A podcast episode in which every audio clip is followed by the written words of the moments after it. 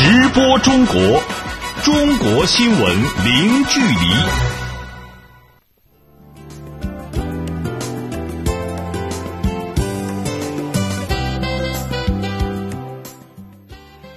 这里是直播中国节目，听众朋友您好，我是主持人林飞。你好，我是杨敏。今天节目的主要内容有：中国全国政协十二届五次会议闭幕，政协主席俞正声呼吁政协委员深入议政，促进人民福祉不断改善。中国民法总则草案作出一百二十六处修改，拟将限制民事行为能力人年龄下限改为八岁。中国商务部长表示，将继续支持对外投资，积极吸引外来投资。中国教育部长表示，九年义务教育延伸还不具备社会共识。二零二零年，全国将建成四万所足球特色学校。中国载人航天工程总设计师周建平表示，未来将从工程师、科学家中选拔航天员。好，欢迎各位持续收听。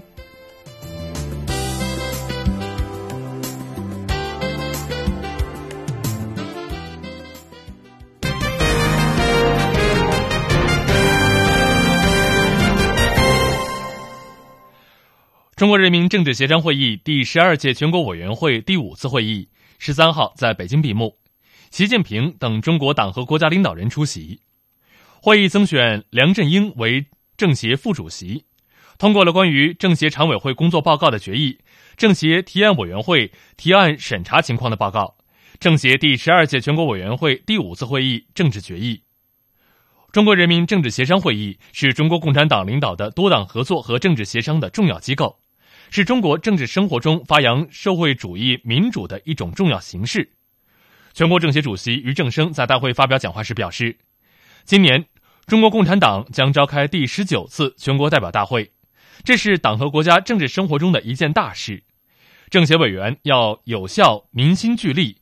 勤勉履职尽责，深入议政，多见争言，共谋良策，推动中共中央大政方针落地生效。促进人民福祉不断改善。今年是十二届全国政协工作的最后一年，一届政协委员，一生政协情缘。我们要倍加珍惜宝贵时间，倍加珍惜委员的荣誉，锲而不舍，奋发向上，不忘初心，尽忠如始，恪尽职守，不懈怠，不松劲。不停步，在时代发展大潮中和人民政协舞台上定格人生奋斗坐标，留下生动政协故事，以新的业绩为人民政协事业增光添彩。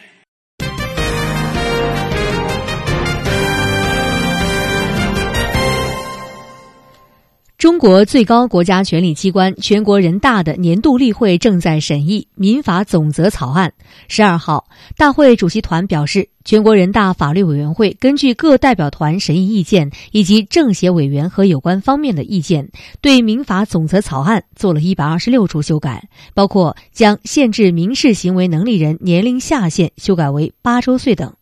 在当天举行的主席团第二次会议上，全国人大法律委员会主任委员乔晓阳做了关于民法总则草案审议结果的报告。乔晓阳说，民法总则草案第二十条规定，限制民事行为能力人的年龄下限为六周岁。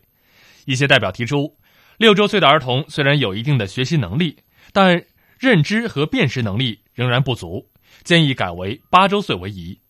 法律委员会经过研究。建议将限制民事行为能力人的年龄下限修改为八周岁。主席团第二次会议表决通过了法律委员会关于民法总则草案审议结果的报告，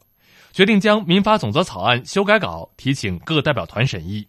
在审议过程当中，全国人大代表们对这份法律草案给予了肯定，认为法律草案能够适应社会新形势，相关规定能够解决新问题。有关内容，我们来听记者李林、李进、徐艳青的报道。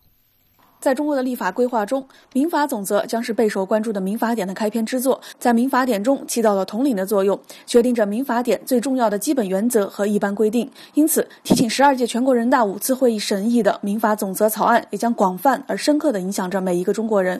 全国人大代表、北京市金度律师事务所合伙人吴清女士认为，民法总则草案最大的特点就是适应中国经济社会发展的新形势，将平等、自愿、公平、诚信、守法。绿色一并的确立为基本原则。他注意到，除了完善守法原则、增加绿色原则之外，草案中规定的民事主体范围也有了新的内涵。在自然人方面，增加了保护胎儿利益的规定，体现了以人为本的精神；在法人方面，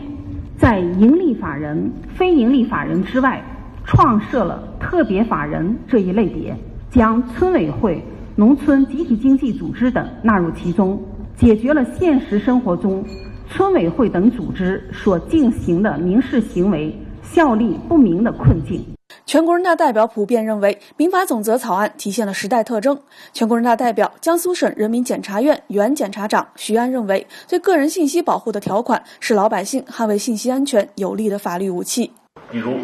这次草案针对现在越来越突出的个人信息安全问题，专门做出了规定。这个规定就具有网络信息时代的立法特征，也是对当前大肆非法获取、非法出售公民个人信息的猖獗行为说不。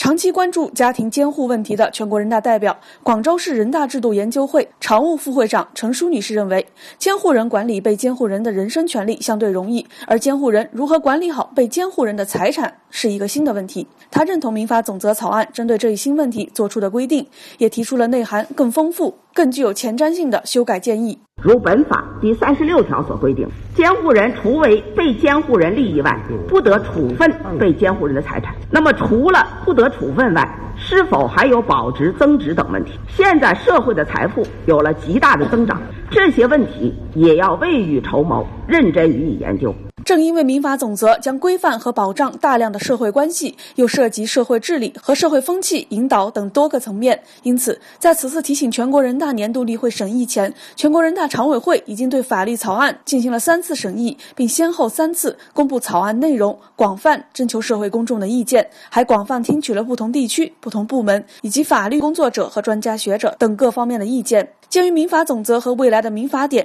将规定一个人从被孕育到死亡的权权利和义务，全国人大代表、北京知名律师吴清还建议，未来在法律实践过程中，应加大普法宣传和行政法规以及司法解释的补充调整作用。第一点建议，建议加强对低龄儿童及家长的普法教育。法律的生命在于实施，再好的法律，如果相关利益主体不了解。不清楚其权利义务，都会影响法律的有效实施。二，充分发挥行政法规规章和司法解释的补充和调整作用。第三点建议，加大民法典分篇编撰工作中征求公众意见的广度和深度。经过审议，民法总则草案将根据全国人大代表的建议进行修改，并于十二届全国人大五次会议闭幕时提请表决。如获通过，它将成为中国的法治标杆，标志着民法典的编纂迈出了重要的一步。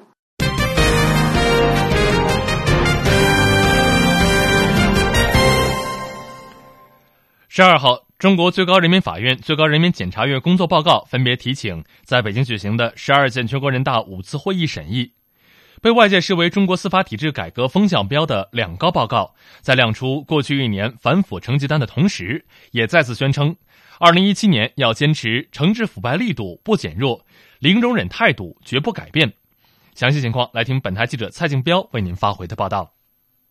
在总结过去一年工作时，两高均以事实和数据亮出了反腐成绩单。其中，最高法报告显示，二零一六年各级法院审结贪污贿赂等案件四点五万件，六点三万人，被告人原为省部级以上干部三十五人。厅级局干部二百四十人，最高人民法院院长周强会同最高人民检察院出台办理贪污贿赂刑事案件司法解释、依法审理郭伯雄、令计划、苏荣等重大职务犯罪案件，在审判白恩培受贿、巨额财产来源不明案中，首次适用终身监禁。强化对腐败犯罪高压态势，彰显党和国家有腐必惩、有贪必搜的坚强决心。在坚持打虎拍鹰的同时，两高也进一步织密猎狐的天网。最高检报告称，自开展职务犯罪国际追逃追赃专项行动以来，已从三十七个国家和地区遣返、劝返外逃职务犯罪嫌疑人一百六十四人，其中包括杨秀珠等百名红通人员二十七人。毫无疑问，两高二零一六年的反腐成绩单硕果累累。那么，新的一年反腐工作怎么干？两高报告中都出现了惩治腐败力度不减这样的表述。最高人民检察院检察长曹建民。坚持惩治腐败力度绝不减弱，零容忍态度绝不改变，要毫不放松抓好查办和预防职务犯罪工作，重点查处权力寻租、利益输送、拉票贿选、买官卖官等贪污贿赂犯罪，滥用职权、玩忽职守等失职渎职犯罪，严肃查办群众身边的小官大贪，继续集中惩治和预防扶贫领域职务犯罪。深入开展职务犯罪国际追逃追赃工作。党的十八大以来，纠正冤假错案成为中国司法改革的一大任务。去年底，备受舆论关注的聂树斌案最终沉冤得雪，二十一岁被枪决，二十一年后等来无罪判决。聂树斌案在中国推进法治进步的道路上留下深刻的印记。十二号上午，聂树斌案同时出现在了两高报告当中。最高人民法院院长周强对全社会广泛关注的聂树斌。故意杀人、强奸案由山东高院异地复查、公开听证，并由最高人民法院第二巡回法庭提审，依法改判聂树斌无罪。冤错案件的发生，让正义蒙羞，教训十分深刻。我们要坚决引以为戒，强化办案责任，健全制度机制，坚决守住防止冤假错案底线。过去一年，易珠宝非法集资等涉重型经济犯罪及徐翔操纵证券市场案等，暴露出时下经济金融领域存在的突出问题。最高检报告提出，二零一七年要充分发挥法治保障作用，促进经济持续健康发展。最高人民检察院检察长曹建民积极参与互联网金融风险专项整治，严惩非法集资等涉重型经济犯罪，以及洗钱、地下钱庄。网络传销犯罪，严惩老鼠仓等证券期货领域犯罪，正确把握处理产权和经济纠纷的司法政策，严格规范涉案财产处置的法律程序，严肃查处侵害企业产权犯罪，推进产权保护法治化，保护企业家精神。今年是中国全面深化司法体制改革决战之年，两高在当天的报告中均强调。将继续推进司法责任制改革，以审判为中心的刑事诉讼制度改革等多项改革任务，提高司法质量、效率和公信力，努力让群众在每一个司法案件中感受到公平正义。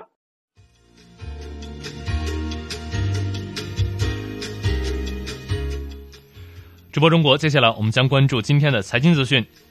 中国商务部长表示，将继续支持对外投资，积极吸引外来投资。工信部部长表示，中国制造二零二五对内外资企业一视同仁。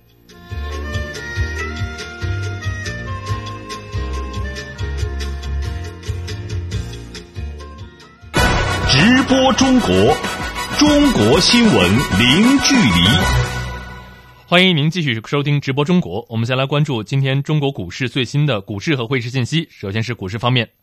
十三号，中国内地沪深两市双双放量上涨，上证综指收报于三千两百三十七点零二点，上涨二十四点二六点，涨幅百分之零点七六，成交两千零六十九点二零亿元人民币；深圳成指收报于一万零五百五十九点八八点，上涨一百零八点八八点，涨幅百分之一点零四，成交两千六百七十六点六四亿元人民币。香港恒生指数收报于两万三千八百二十九点六七零点，上涨两百六十一点，涨幅百分之一点一一，成交六百八十四点六四亿港元。台湾加权平均指数收报于九千六百九十七点三四点，上涨六十九点四五点，涨幅百分之零点七二，成交新台币七百九十四点一八亿元。自去年年末以来，香港股市持续上扬。数据显示。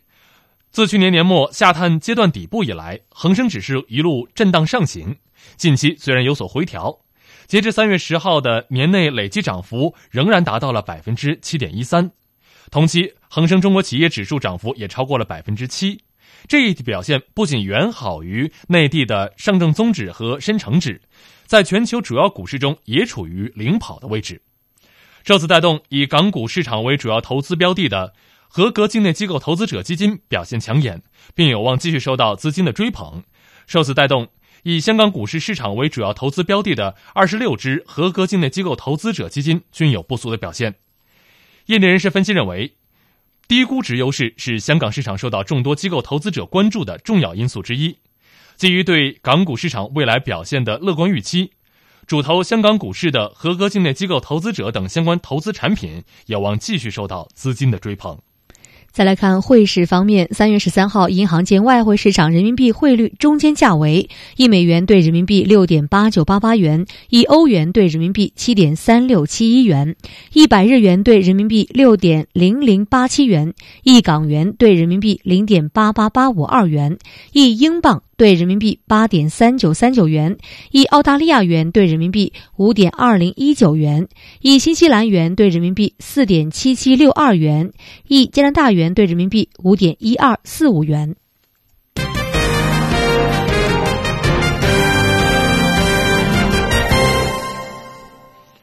直播中国，我们来关注新任商务部部长钟山近日在北京表示。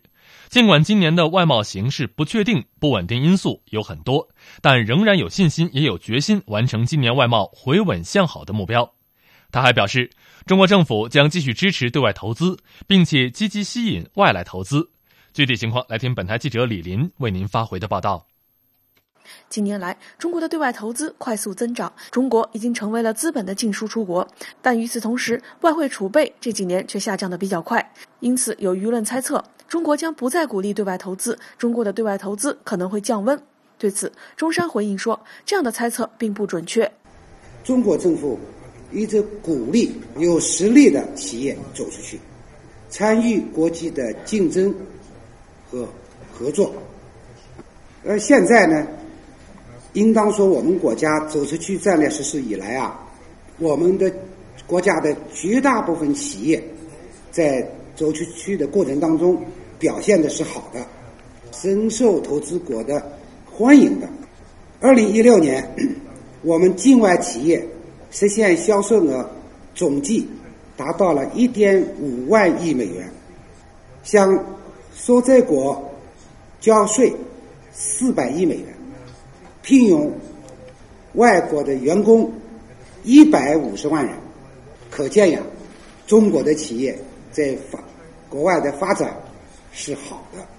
不少媒体都认为，这位商务部长最近的一次出访正好佐证了他的表态。中山日前访问了菲律宾，两国在贸易、投资、园区建设、重大基础设施建设等领域达成了不少的共识。双方还商定在菲律宾共建工业园区，推动菲律宾的现代化、工业化。这位商务部长也坦言，不排除少量的中国企业在走出去的过程中存在盲目、非理性的行为。对于这样的投资，中国政府是不鼓励的，而且要对这些企业进行监管。外界对中国这个全球第二大经济体的关注非常多。有人通过今年一月份中国实际使用外资同比下降百分之九点二这一数据，猜测中国吸引外资的政策可能存在变数。对此，商务部副部长王受文认为，只从年初一个月或者是两个月的数据来判断全年的形势，为时过早。中国现在吸引外资还有一些什么优势？那么？这个优势呢，应该说还是有很扎实的、多方面的。比如说，中国的市场、中国的产业链很齐全，价值链也非常完备，中国的投资环境也越来越好。更重要的是，中国政府对外资采用进一步扩大、开放的这种立场。其实，去年底，中共中央总书记、国家主席习近平就向国际社会强调了三个不会变，也就是利用外资的政策不会变，对外资企业合法权益的保障不会变，为各国企业在华投资兴业提供更好的服务的方向不会变。商务部官员当天又向中外媒体承诺，外资和中国企业公平竞争的待遇会越来越好。记者李玲，北京报道。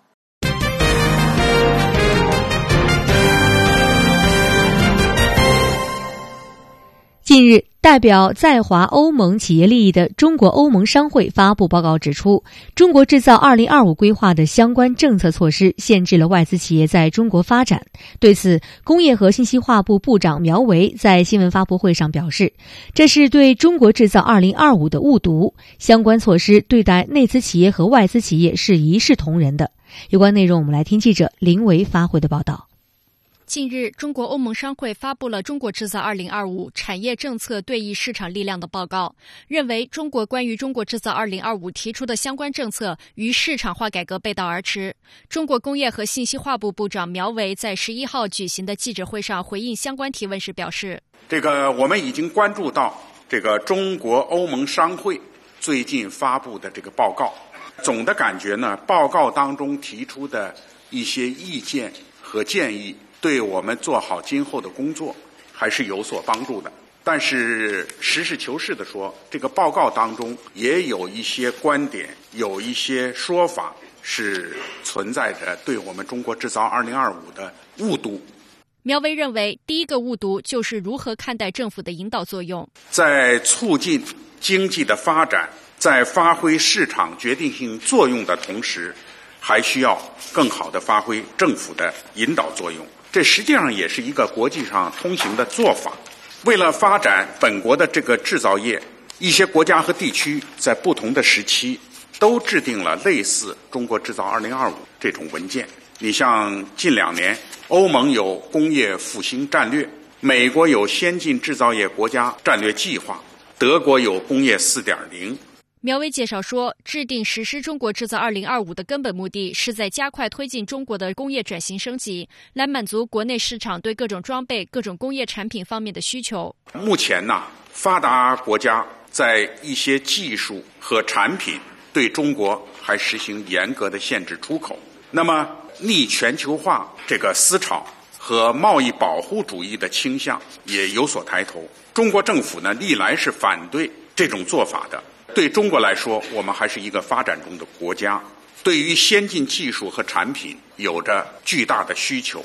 有些设备、有些产品，西方对我们还是禁运的，我们市场上又有急需的。如果我们不做，我们何以说满足经济的发展？何以说去满足人民群众的民生的需求？何以谈到保护我们国家的国防安全？此外，针对中国制造2025相关政策措施限制外资企业在中国发展的质疑，苗圩表示，相关措施对待内资企业和外资企业是一视同仁的。以新能源汽车为例，我们准入条件要求企业必须掌握新能源汽车全套的开发技术和制造技术。这个要求呢，不是只针对着外资企业。更不是强制的要求外资企业去把技术转让到中国来。我们制定这个政策的初衷呢，就是防止有些企业利用政府的补贴钻这个政策的空子，买来这个总成件拼装一批汽车，赚一把钱就走人了。那么在这种情况下，既是对用户利益的损害。更是对我们有知识产权的这些企业的一个伤害，所以我们制定这个政策呢，并不是说呃要限制外资企业，我们对内外资企业都是一视同仁的。苗圩补充道：“中国也没有要求外资企业一定要在中国设立研发中心，一定要技术强制转让到中国来。呃，各位也知道，政府对国有企业还没有这种强制力，更何谈对外资企业要强制的转让技术呢？”而且这种强制，你要是不谈好了，我也强制不了啊！我没有任何的强制手段，所以这个问题呢，在此也澄清一下。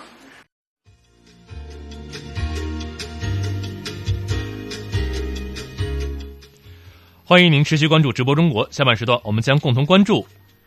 中国教育部长表示，九年义务教育延伸还不具备社会共识。二零二零年，全国将建成四万所足球特色学校。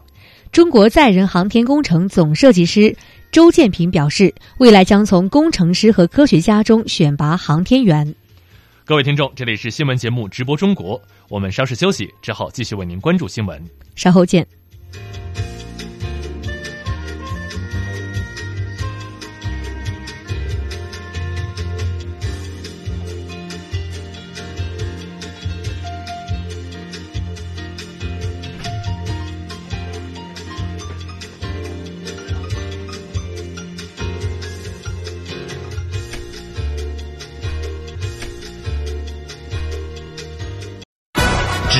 中国，中国新闻零距离。直播中国下半时段时间，我们首先关注今天节目的主要新闻。中国人民政治协商会议第十二届全国委员会第五次会议十三号在北京闭幕。全国政协主席俞正声呼吁政协委员要有效凝心聚力、勤勉履职尽责、深入议政、多见真言、共谋良策，推动中共中央大政方针落地生效，有效促进。促进人民福祉不断改善。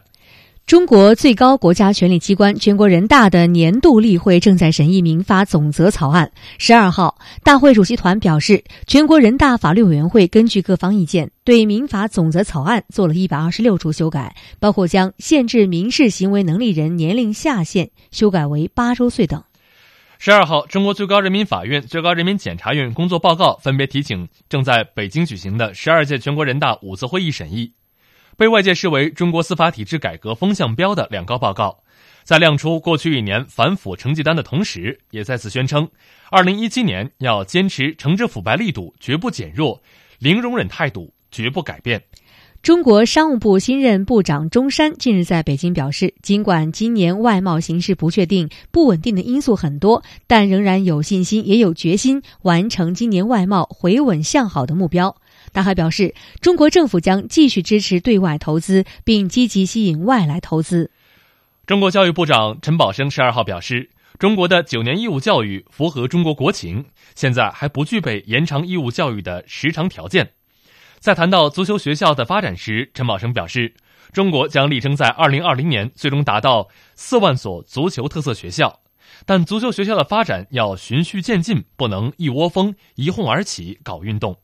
中国的航天员选拔目前都是从现役空军飞行员中挑选的，尚未实现多种类专业人才担当航天员的角色。中国载人航天工程总设计师周建平日前在接受本台记者采访的时候表示，中国航天员的队伍必须要扩大，未来将从工程师和科学家中选拔航天员。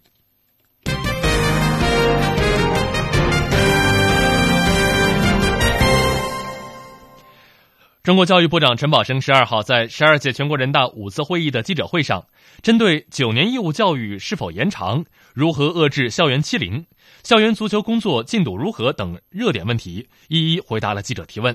那么详细情况，来听本台记者王环星为您发回的报道。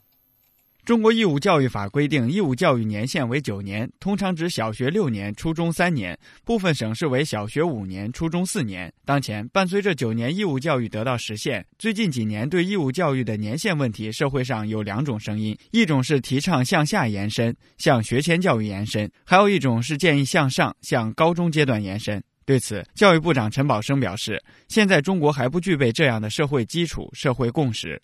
我们现在。还处在社会主义初级阶段，这个阶段，我们办任何事情都要从我们这个初级阶段最大的国情出发来考虑。我们不办那些超越发展阶段的事，办了超越发展阶段的事，它巩固不了，最终会损害教育事业的发展。是不是要实行、要延续，要看发展。近年来，接二连三的校园欺凌行为已经引起家长、学校和相关部门的高度重视。陈宝生表示，对于校园欺凌，教育部和高法、高检、公安等部门进行了综合治理。这两年综合治理以后，情况大有好转，但是还没有根本消除。接下来将重点落实两条机制，来遏制校园欺凌事件的发生。这个机制说两条，一个是校园内的机制，校园内的机制我们把它叫做校园安全防范机制。那有人把这个事管着。还有一个是校园外的，那叫做综合治理机制。学校所在周围街道、社区、派出所、企业联合防范，社会的力量、家长的力量、学校的力量，防范建立这样一种机制，进行综合整治。中国足球战绩平平，但足球必须从娃娃抓起这一观点却是最普遍的，为人们所接受。据陈宝生介绍，目前我国已经确认了一万三千多个足球特色学校，今年将要达到两万所，并力争在二零二零年最终达到四万所足球特色学校。谈到足球学校未来的发展时，陈宝生表示：一件事叫做做大父母，抓普及，把父母做大，让更多的人参与进来。第二件要做的事就是做大分子，抓竞赛，要竞技，要比赛，要和青赛体系啊等等结合起来，要比赛出来的啊，不是那么人人工挑选的。校园足球这件事还得有序发展，循序渐进，不能一窝蜂一哄而起搞运动，那不行。在当天的发布会上，陈宝生还就如何杜绝校园堵跑道做出了回应。他表示，要修订或者新建标准，对跑道建设的材料、设计、建筑等方面分别制定标准。这个标准已经经过充分论证，今年上半年按照标准发布的程序进行适应性调查。这个程序完成之后，标准就要对外公布，将来就按照这个标准执行。好，直播中国继续来关注新闻。多年来，看病难、看病贵，一直是老百姓关注的热点问题。中国国家卫生计生委负责人日前在全国人大年度例会举行的新闻发布会上表示，今年将全面启动多种形式的医疗联合体建设试点，同时将通过全部取消药品加成、扩大药品的保障范围、加快推进基本医保全国联网和异地结算等方式，多措并举，破解群众看病贵、看病难问题。有关内容，我们来听记者李文婷发回的报道。国家卫生计生委主任李斌在十一号举行的记者会上回应相关提问时表示，中国优质的医疗资源总量相对不足，主要集中在大城市，分布也不均衡。这样的医疗服务体系格局和人民群众看病就医的需求之间不够适应、不匹配，所以就出现了大医院人满为患的情况。缓解这种矛盾，首要就是要通过改革来建立分级诊疗制度。今年要全面启动多种形式的医疗联合体建设试点，通过医联体建设，使大的医院能够舍得放，基层机构能够接得住，老百姓能够愿意到基层去看病。他介绍了目前在基层的探索实践中，医疗联合体建设的几种形式。第一种形式呢，就是城市的医联体，主要是由三级的医院作为牵头龙头单位，来吸纳二级医院。和基层社区的医疗机构参加，那形成一个医联体。那么第二种呢，就是在县域的范围内，现在比较好的一种形式呢，叫做医共体，就是把医保的支付方式的改革和医共体的建设紧密的结合起来，从预防、治疗、康复提供一体化的服务，把县、乡村连起来。那么，作为专科啊，就搞专科的联盟；还有呢，就在特别偏远的地方啊，那么就是啊，我们开展叫做远程医疗，建立远程医疗的协作网。医疗体的建设重在破解看病难，而针对看病贵的问题，今年的政府工作报告明确提出，城乡居民的基本医保政府补助标准从四百二十元提高到四百五十元。并将全面推开公立医院综合改革，全部取消药品加成。国家卫生计生委副主任、国务院医改办主任王贺胜将取消以药补医机制，比作是今年最难啃的硬骨头，是深化医改的重中之重。开展药品的生产、流通、使用全流程改革，要挤压药品价格的虚高水分，把降低药品价格、规范医疗服务行为腾出的空间。用于调整医疗服务价格，要把检查检验的价格降下去，把服务的价格提上来，体现医务人员技术劳务的价值，优化医院的收入结构，医保支付和财政的补助政策要同步跟进，无缝对接，确保群众负担总体不增加。除了多措并举降药价，国家卫生计生委主任李斌介绍。中国政府还在扩大药品的保障范围。二零一七年版的基本医保的药品目录已经印发，新目录比二零零九年版增加了三百三十九个品种，其中儿童用药新增了九十一个品种。医保全国联网和异地结算也正在推进。直播中国，我们再来关注中国的航天员选拔，目前都是从现役空军飞行员中进行挑选的，尚未实现多种类专业人才担当航天员的角色。正在北京参加年度政协例会的全国政协委员、中国载人航天工程总设计师周建平在接受本台记者采访时表示：“中国航天员的队伍必须要扩大，未来将从工程师和科学家中选拔航天员。”那么详细情况，来听本台记者张哲炯为您发回的报道。航天员选拔历来受到各方关注。全国政协委员、我国载人航天工程总设计师周建平表示，未来我国的空间站将可以支持航天员单个乘组的长期飞行，以及多个乘组的接续飞行。航天员的飞行任务比过去要重很多，因此呢，我国航天员的队伍必须要扩大。载人航天要发挥人在太空中的作用，人在太空中的作用是多方面的，包括我们像空间站。这么大型的空间设施本身的管理运行，以及它的操作，还有这个在上面要开展科学实验，呃，这个设备呢也需要技术升级、维修，而这是不同的专业类型。所以说，我们今后的航天员不仅要是有航天驾驶员，还是要还要有航天的飞行工程师和这个。有效载荷的专家周建平说呢，从工程技术人员和科研人员中选拔航天员的标准将与现行的标准一样，绝不会降低。飞行工程师我们会要求有这个比较好的航天的专业的这个背景和知识，也应该有一定的工作经验。我们空间站有很多种类的科学科学研究，包括生命科学、材料科学，看那个实验的这个复杂度，对人参与的这个要求。我们下面就是在做空间站的这个研发。我们到二零二二年，我们要建成中国的空间站，所以我们现在的呃下一步的航天员的选拔培训计划，都是面向空空间站工程的任务需要的。周建平认为，通过这些年的努力，我国航天基础技术和研发能力已经是全面提高，具备开展载人深空探测工程研制的基本条件。中国自己的空间站建成以后呢，将实现航天员长期在空间站驻留，并进行各项科学实验，为深空探测积累经验，打好技术基础。记者张哲炯，北京报道。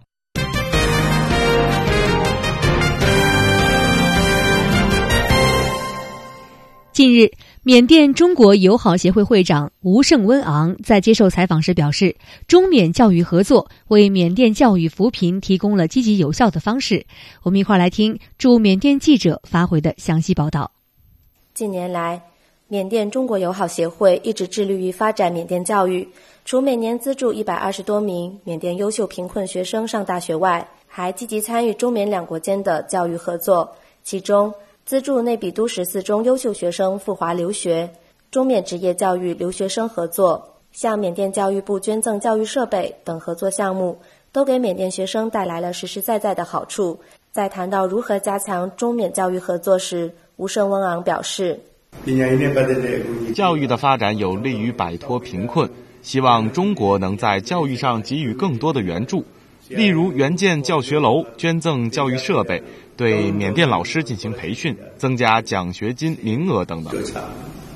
去年，中缅职业教育留学生合作项目顺利实施，首批八十七名缅甸留学生于去年五月分别前往南京、扬州、泰州和常州的四所高等院校学习。第二批八十五名学生也于今年二月踏上了前往中国的执教留学之旅。吴声汪昂在采访中指出。发展职业教育是一种有效的扶贫方式。吴胜温昂说：“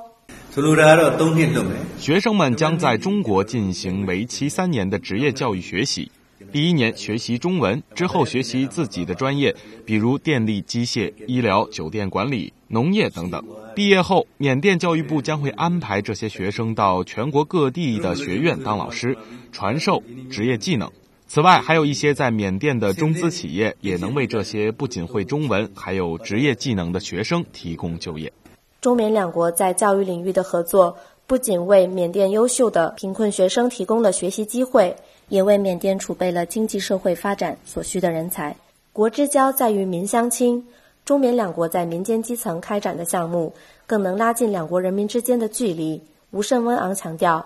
中国在职教方面给予的帮助是非常有效的，我们应该继续支持职教项目。他说：“我们已经派出一百七十多名学生赴中国留学，他们将在中国学习三年。随着对中国了解的深入，学生们将会增加对中国的亲密感，把中国朋友当亲人一样对待。相信他们学成归来后，不仅可以传播先进的知识和技术。”直播中国，我们再来关注三月八号到十二号第五十一届柏林国际旅游展览会在德国首都柏林展览中心举行。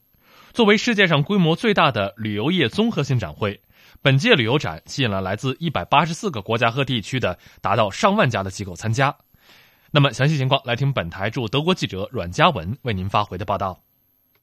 今年的展会上，中国国家旅游局及上海。浙江、天津、湖南、山东、新疆、内蒙古、陕西等省、自治区、直辖市的旅游行政部门、旅行社、航空公司组成了一支超过一百人的参展团队，围绕“美丽中国”的主题，推介形式多样且别具特色的旅游产品。而除了充分展示各地丰富多彩的旅游资源和文化之外，中国展团还将在本次展会期间举办精彩纷呈的武术、古筝和茶艺等表演活动。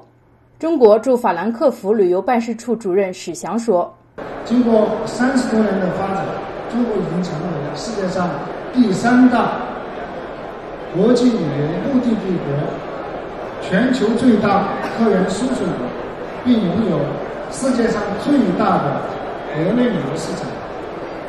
相信通过本次旅游展览会。”能够有更多的各国朋友了解中国、认识中国。而随着电子商务的高速发展，互联网旅游也受到越来越多人的青睐。在本届展会为此专门开辟的展区里，自然少不了中国企业的身影。从事酒店行业多年的迈克尔·萨拉来自西班牙，他这次来展会尤其关注中方的展台。记者见到他的时候，他刚结束与酒店 B to B 预订平台豪桥网负责人的交流。迈克尔说：“在中国，科技与旅游紧密联系在一起。近年来，电子商务在亚洲，尤其是中国，发展势头的迅猛程度，是欧洲以及世界上其他国家和地区都难以想象的。豪桥网进入市场的年份虽然不长，但已经跻身国际上酒店预订与分销方面的领先互联网公司之列，相信可以成为我们很好的合作伙伴。”豪桥网今年是第一次以参展商的身份前来参加柏林展。其首席执行官于张涛介绍说，这两天到展台咨询的访客，基本都是奔着探寻合作共赢的可能性而来，有的是愿意提供资源的供应商，有的则是在当地积累了多年分销经验的客户。那我们现在一方面来讲，需要整合全球更多的这个酒店资源。因为这很多它都是本地化的这种供应商，那我们也需要走到国际舞台上来，能够跟这些供应商更直接的去接触啊，让全球的酒店资源能更高效的去流动。中国的企业越来越多的走向海外，跟海外的这种商务上的交流感觉越来越多了。而今年的五月十日至十二日，这一世界领先的旅游展将首次在中国推出其国际分支展，并计划以后每年都在位于上海的世博展览馆举办中国国际旅游交易会，聚焦中国出境游市场。记者阮嘉文，柏林报道。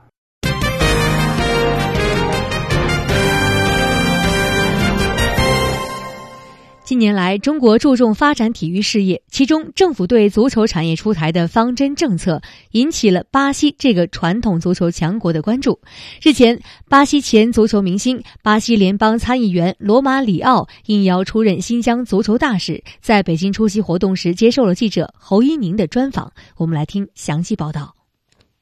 现年五十一岁的罗马里奥是一九八八年汉城奥运会最佳射手，一九九四年世界足球先生，个人职业生涯中进球数超过一千个，被誉为大禁区之王。罗马里奥曾于一九九五年随弗拉门戈俱乐部到访北京、上海等城市。第二次来中国，罗马里奥同样感受到了中国人民的热情好客，并对多年来一直支持他的中国球迷表示感谢。这里的人们记得我所取得的成绩，尤其是我在巴西国家队的表现，这对我来说非常重要，我感到很开心。在他看来，一个国家足球事业的发展取决于三个因素：政策的支持、民众的热情以及青少年足球项目的开展。中国足球的发展已经具备两个条件，第一个是对于足球运动的热情。中国对足球非常关注，中国的足球俱乐部能够从全世界各地引进球员，其中有很多来自巴西。我能够看到中国人对足球的激情。自二零一一年起，罗马里奥先后代表里约热内卢州在巴西国会中担任众议员和参议员职务。从政府政策层面来讲，他对中国足球的发展表示肯定。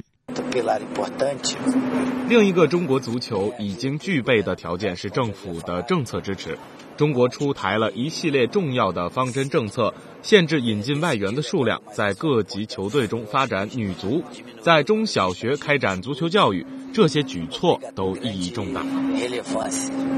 罗马里奥此次中国之行，主要是以新疆青少年足球对外交流大使的身份赴新疆实地考察当地足球事业的发展情况，而他也十分看重青少年足球的作用。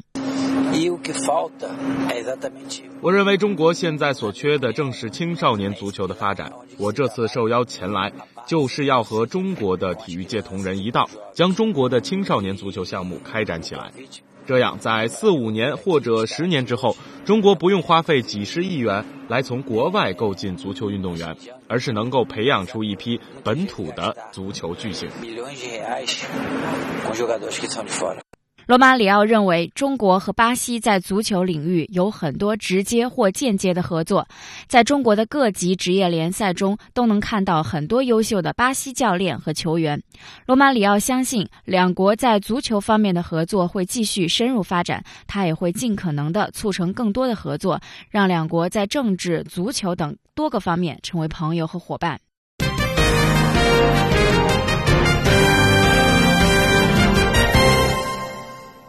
直播中国，下面我们来关注今天海外华人社区发生的相关新闻。联合国儿童基金会近日宣布，肯尼亚有超过一百万名儿童遭受到了干旱的影响，而干旱导致了超过十万名五岁以下的儿童出现营养不良，并有十七点四万名儿童因此而失学。肯尼亚的灾民处境牵动着当地华人华侨的心。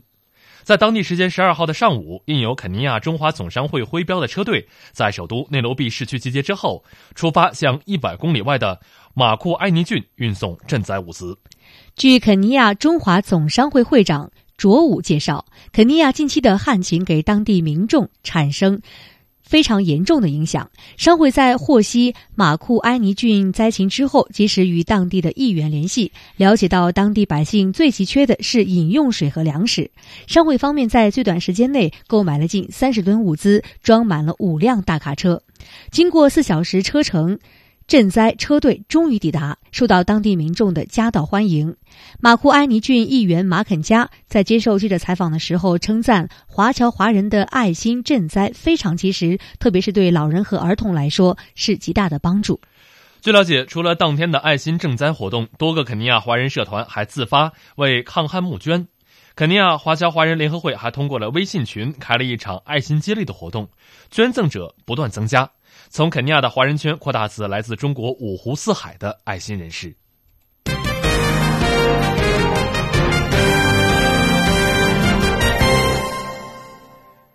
华文华生，我们再来关注。根据美国中文网援引《纽约每日邮报》的报道，日前，一名二十五岁的华裔女子在纽约曼哈顿中城等待地铁时，突然晕厥而跌入铁轨上，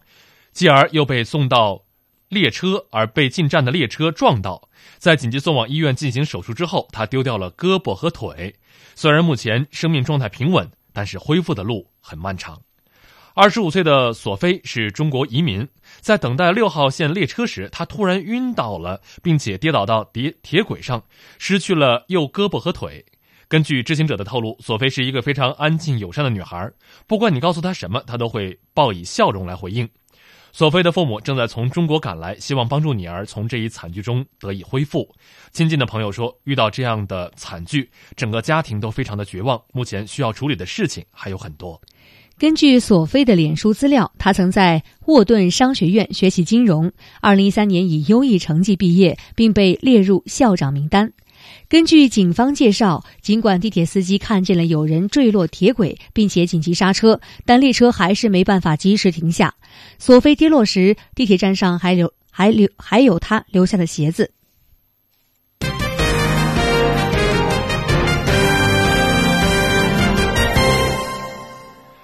最后，我们再来关注世界最大的单口径射电望远镜 FAST 的中国天眼景区，已经正式向游客实行了免门票政策。记者从望远镜所在地中国贵州省平塘县了解到，景区只会收取每人五十元的景区摆渡车票，天文馆门票也为每人五十元。据了解，为了确保大射电望远镜在工作中不受干扰，大射电望远镜五公里的核心区域为静默区，将会屏蔽所有的移动信号。